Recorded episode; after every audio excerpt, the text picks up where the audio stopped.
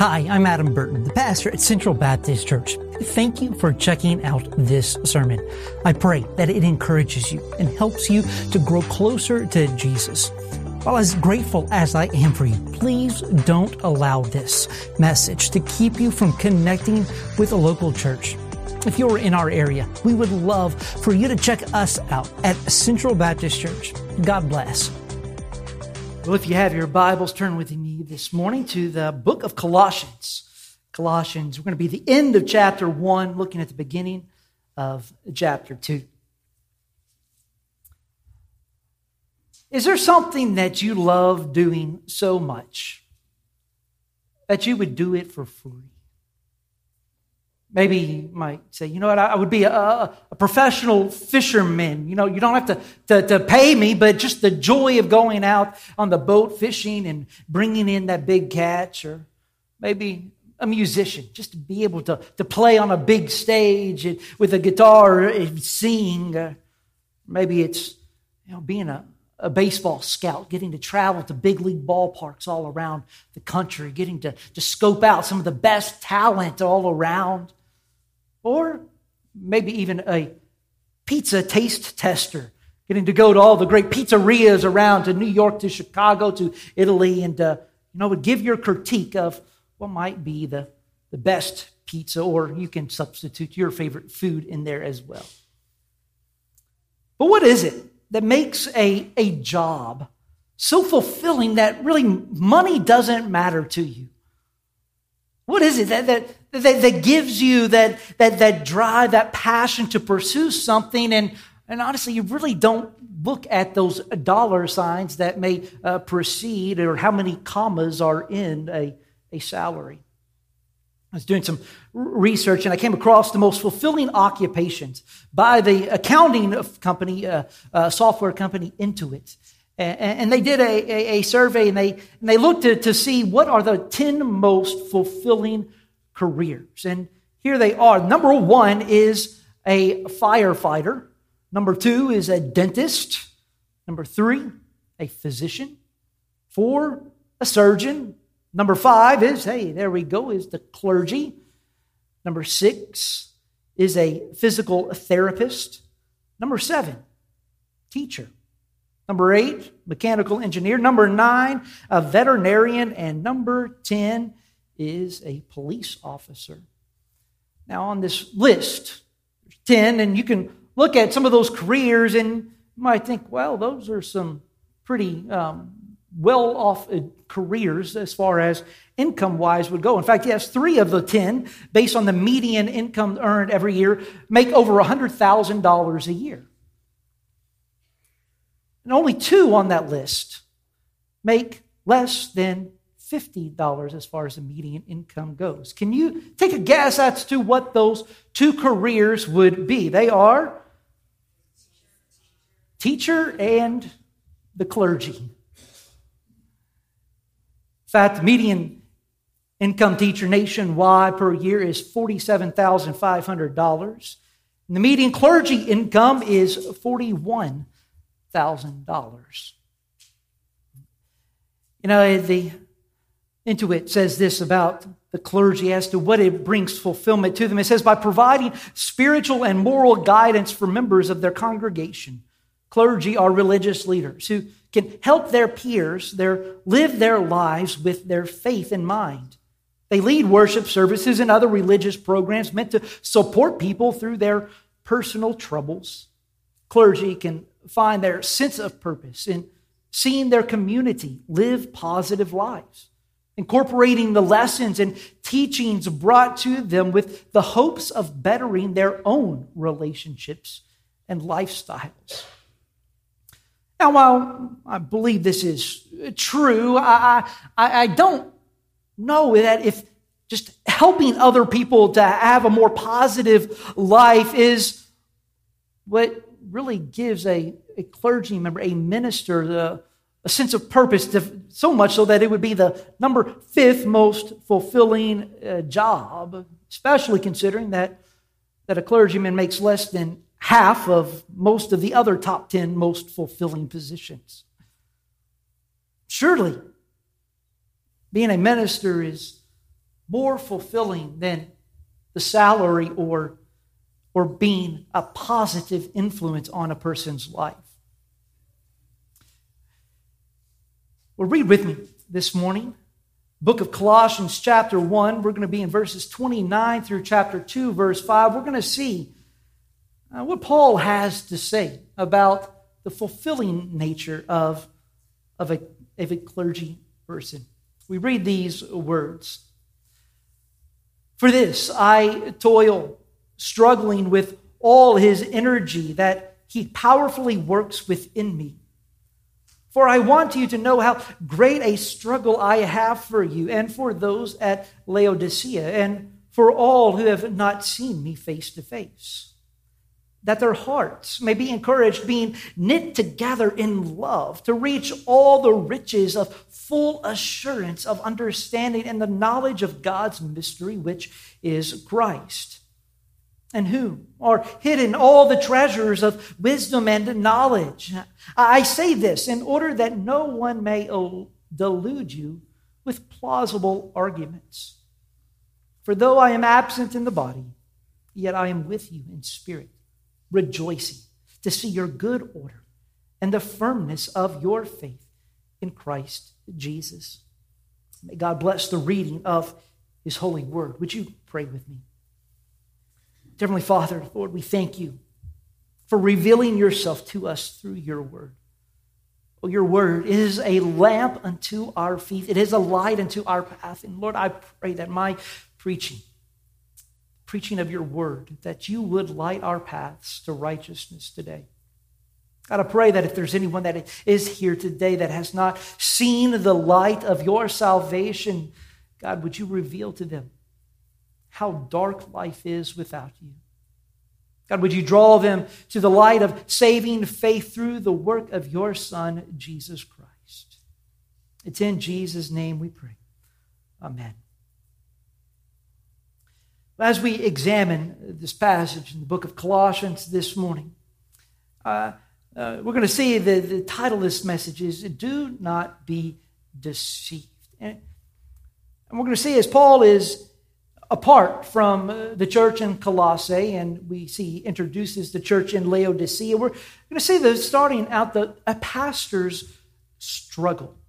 Pastor's struggle. It, you know, if there's anybody that that knows the joys and the sorrows of pastoring the church, it would be the Apostle Paul. Right? He was actually one that, that started out persecuting the clergy. And then he surrenders to Jesus when he was blinded on that Damascus road. And he devote, devotes his life to serving the Lord and the church. You know, it's Paul that went from a, a status of privilege as a Pharisee to the status of ridicule as an apostle. The Pharisees were, uh, or he went from being a Pharisee of the Pharisees to an apostle of the Gentiles. The Pharisees were the elite class, whereas the Gentiles were seen as infidels. You know, now, today, we, we consider Paul as a, a hero of the faith. But he wasn't seen as so by the vast majority of the world in the first century. The Bible tells us that as a Pharisee, Paul oversaw the execution of the first Christian martyr, Stephen. He knew how seriously the Jerusalem church took matters of protecting their historic faith, faith from the influence of Christianity. Murder was used as a means to ensure the purity of the Christian or the sorry of the Jewish faith. But Paul also knew the, the ruthless nature that the Romans used in order to protect their empire. Their way of maintaining peace wasn't through love and compassion, no, it was through oppression. Here, Paul is writing these very words while he is under house arrest and he's writing to a church, to a people that he never met. Look at the language that Paul uses in, in verse 29. He says, For this I toil, struggling with all his energy that he powerfully works within me. Paul toils, he struggles. Why is that? Well, I think there's two reasons we see in this verse. One, that, that God would work powerfully through him. Now, none of us are apostles. and most of you probably won't become pastors. But every one of us should desire that God would move powerfully through us. You know, my son Silas is three, and that makes our house full of fun. But you know, as a, as a three year old boy, he loves superheroes. It's not uncommon to see him walk out of his room first thing in the morning wearing a, a mask and a cape. Sometimes he's Spider Man, sometimes he's Batman, and sometimes he just makes up his own superhero. But regardless of which superhero he is, He's always the good guy who's ready to go and to fight the bad guys. So pastors, ministers, clergymen, uh, they don't go around wearing masks and capes. But we have a power that is greater than that of Spider Man, Batman, or Captain America. But we have the Holy Ghost power. But this isn't just limited to, to clergymen. Now, look at what Paul says to the Thessalonians here. He says this For we know, brothers, loved by God, that He has what? He has chosen you. How good does it feel to be chosen by somebody? Whether that's us nervously waiting to, to hear back on a, on a job that you applied for, or, or waiting for that college acceptance letter in the mail, or even in PE class, waiting to get picked on that kickball team. You see, we want to be chosen. And we're devastated when we're passed over for somebody else. But know this that if you are a Christian, if you are a follower of Christ, you have been chosen. Not by a corporate manager or college acceptance board or the high school jock. You have been chosen by the very God of the universe. And you hit the jackpot that's worth infinitely more than any Powerball ticket can pay out.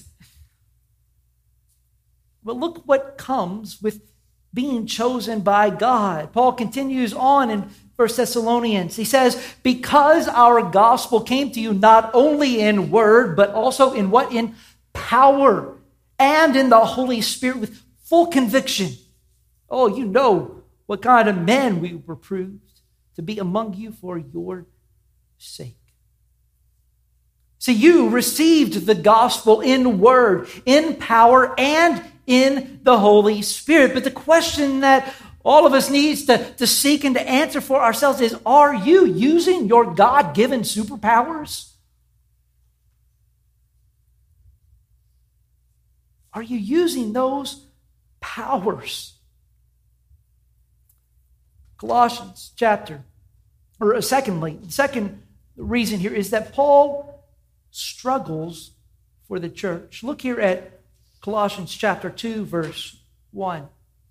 Paul says this He says, For I want you to know how great a struggle I have for you, and for those at Laodicea, and for all who have not seen me face to face.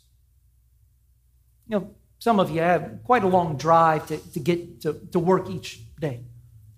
Now, some people will drive an hour plus each way in order to you leave when it's dark and you get home when it's dark at night. Miles, that's not the case for me.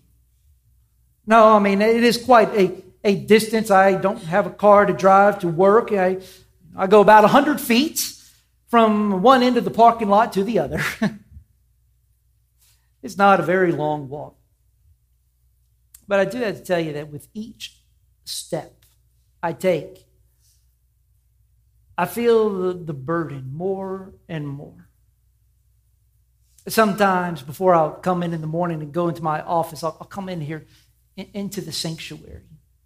The lights are off. You can kind of see the sun glimmer, glistering in through the, the stained glass windows. And sometimes I'll walk up and down the aisles or I'll come and stand here on, on the stage and, and, I, and I picture the sanctuary with you here. I, I picture your face. And, and I see you, those are, that are here today. I also see those faces that aren't here.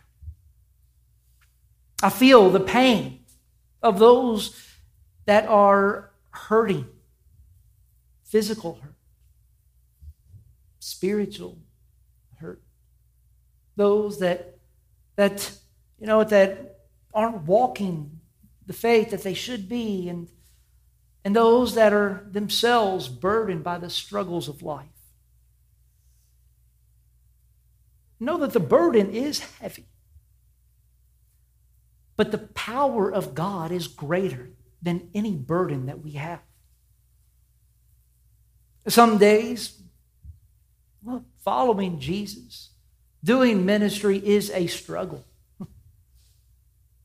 If that's you, if that's me, then we are, we're in good company for Paul himself struggled. But I'm going to tell you, for me, usually it's in those days is, is when I forgot to walk out of the house with my, with my Holy Ghost super hero cape on. You know, it's one thing for us to, to, to have a burden for our family, for our friends, for our church, but, but look here with Paul. Right? He is burdened for Christians that he has never met. And we're to do the same thing. That's why next week we're going to kick off uh, the Lottie Moon Week of Prayer emphasis. All right, we do this because we value global missions. We pray for our missionaries every week. We, we study about them, we read about the work that they are doing, and, and we give sacrificially because we have a burden for the lost. We have a burden for the people in Turkmenistan, for people that we can't even pronounce their names. We don't understand their language or even like their food. But we have a burden for them because we have a burden for the lost, and we want to see people from all nations, every tribe and tongue, come to Christ.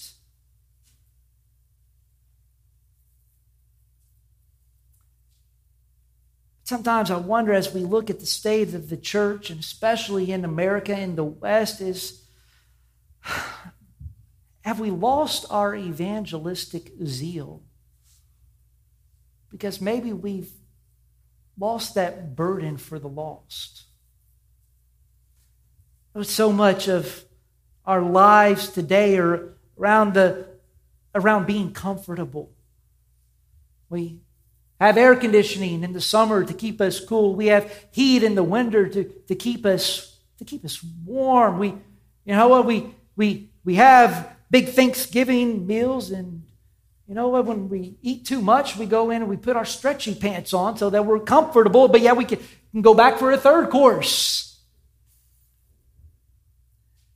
And look, I'm not saying that we should go back to the Stone Ages, that we should try to, you know, quit removing the conveniences of life. No, I'm grateful for those inventions no, that really have, have taken society even further, but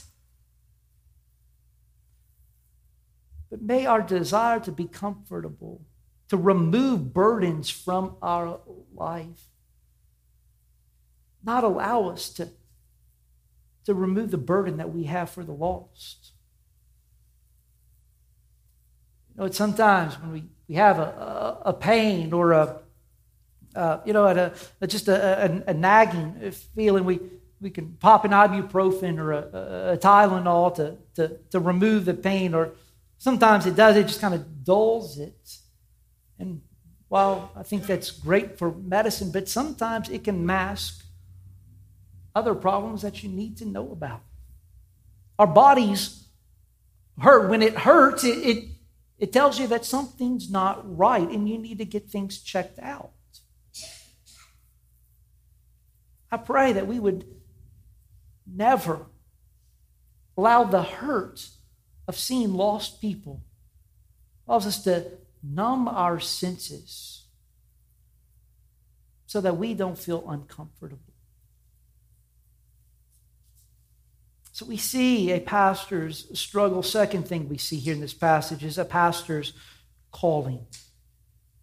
Look with me here in Colossians chapter 2, verse 2 through 5. It says that, that their hearts may be encouraged being knit together in love to reach all the riches of full assurance of understanding and the knowledge of God's mystery, which is in Christ, in whom are hidden all the treasures of wisdom and knowledge. So that, or yeah, hidden all the wisdom and knowledge. Look what Paul is praying for on behalf of the Colossians. He's praying that their hearts may be encouraged, that they are knit together in love. They are united in order to reach all the riches and understanding of the knowledge of God's mystery. See, these things are hidden. All the treasures of the wisdom and knowledge. Paul also tells us in, in Ephesians chapter 3. He says, So that Christ may dwell in your hearts through faith, that you being rooted and grounded in what? In love, may have strength to comprehend with all the saints what is the breadth and length and height and depth. You know, we look back on that list and we saw kind of the, the two, uh, those two uh, least paying, most fulfilling jobs of of clergy and teacher, and there's a lot of things that are kind of you know closely associated with that. In, in fact, when I went to India on my visa, I did not put down that I was a, a pastor, for had I done that, I would have been denied entry into the country. And so I'm looking at the different uh, options, and I put teacher down.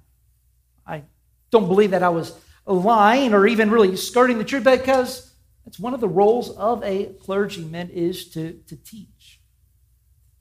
And if you think back to your own teaching or teaching uh, life in school with the teachers that you had, the best teachers that I found were the ones that could take complex uh, subjects and make them simple.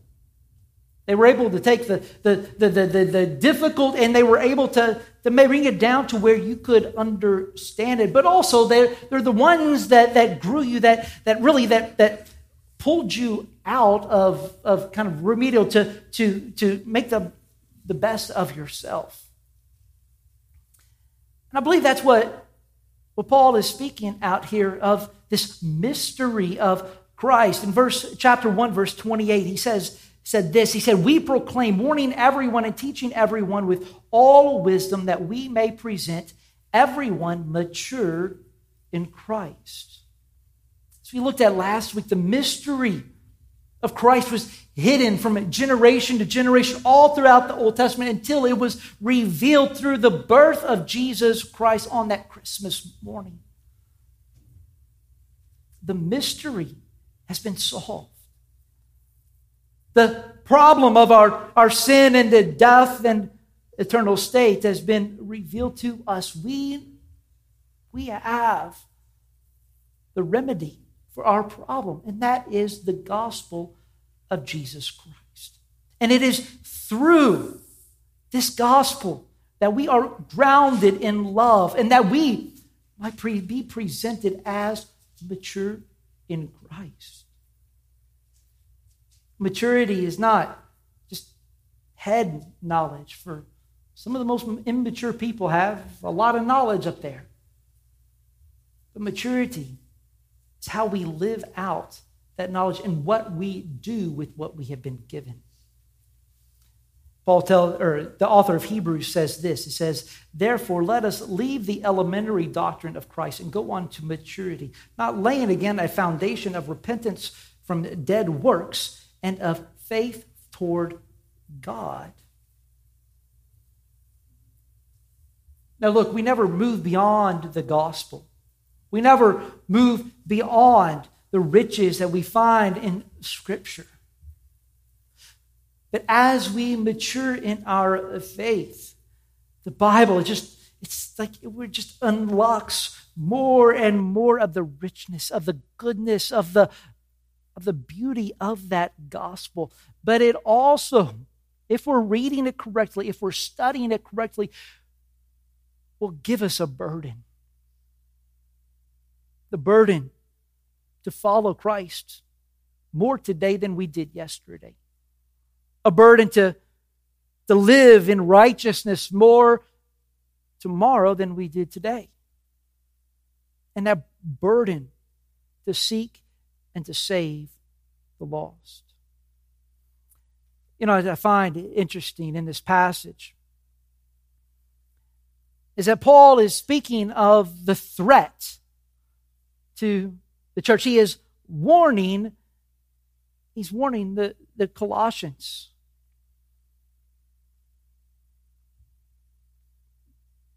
But the threat that he is speaking is not one of from outside of the church. Now, if anyone would understand that, it would be Paul, right? I mean, he is in prison writing to these, to these Christians. He knows what the Romans, what the Jews can do to, to a follower of Christ. So he says, No, you need to be on guard so that you will not be deceived yourselves. As we continue to unpack through this book of Colossians, we're going to dig more into, into the heresy that is infiltrated into the church. This idea of that, you know, is that you need more than the, gospel. You need to, you know, it's you need to, to have these deeper things and no, that's not what he's. Paul says we need to watch out. The threat to the church is not external, it is within the church. So that's why we must always be grounded in the truth of God's word. In the Bible, it is our sole source for, for God's instruction. And when we read it, when we study, when we preach it, when we are faithful to it, oh, we will receive power. Not from just black words on a white page, but from the Holy Spirit. And with that power comes a burden, comes a responsibility, comes this, this uh, this uh, yearning, this unction to, to live the life that God has called you to live. When we do that, when we hold each other accountable, prayer is that we be, be presented perfect in Christ. Not because we're that good ourselves, but because we will have received the blessing of Christ and His favor on our church, on our lives. None of this would make any sense. And in fact, one word that you did not see in the definition of a clergyman, according to Intuit, was anything to do with God, with Jesus. Talked about faith, but as we know, unless we're clear about the faith, faith is only as good as the object of that faith. You see, it's only through the blood of Jesus that we have power. oh, there is power in the blood. And that only comes through the death of Jesus Christ. It's a message that seems simple, but is very profound. It's one that causes us to squirmish a little bit. But without the sacrifice, there is no forgiveness of sins. And it is the message that we are to proclaim. There is a fountain filled with blood. It's drawn from Emmanuel's veins, and sinners, we are plunged beneath that flood. Oh, may we lose all our guilty stains. Thank you for listening to this message. To listen to other messages and to learn more about Central Baptist Church, visit our website at cbcmaysville.com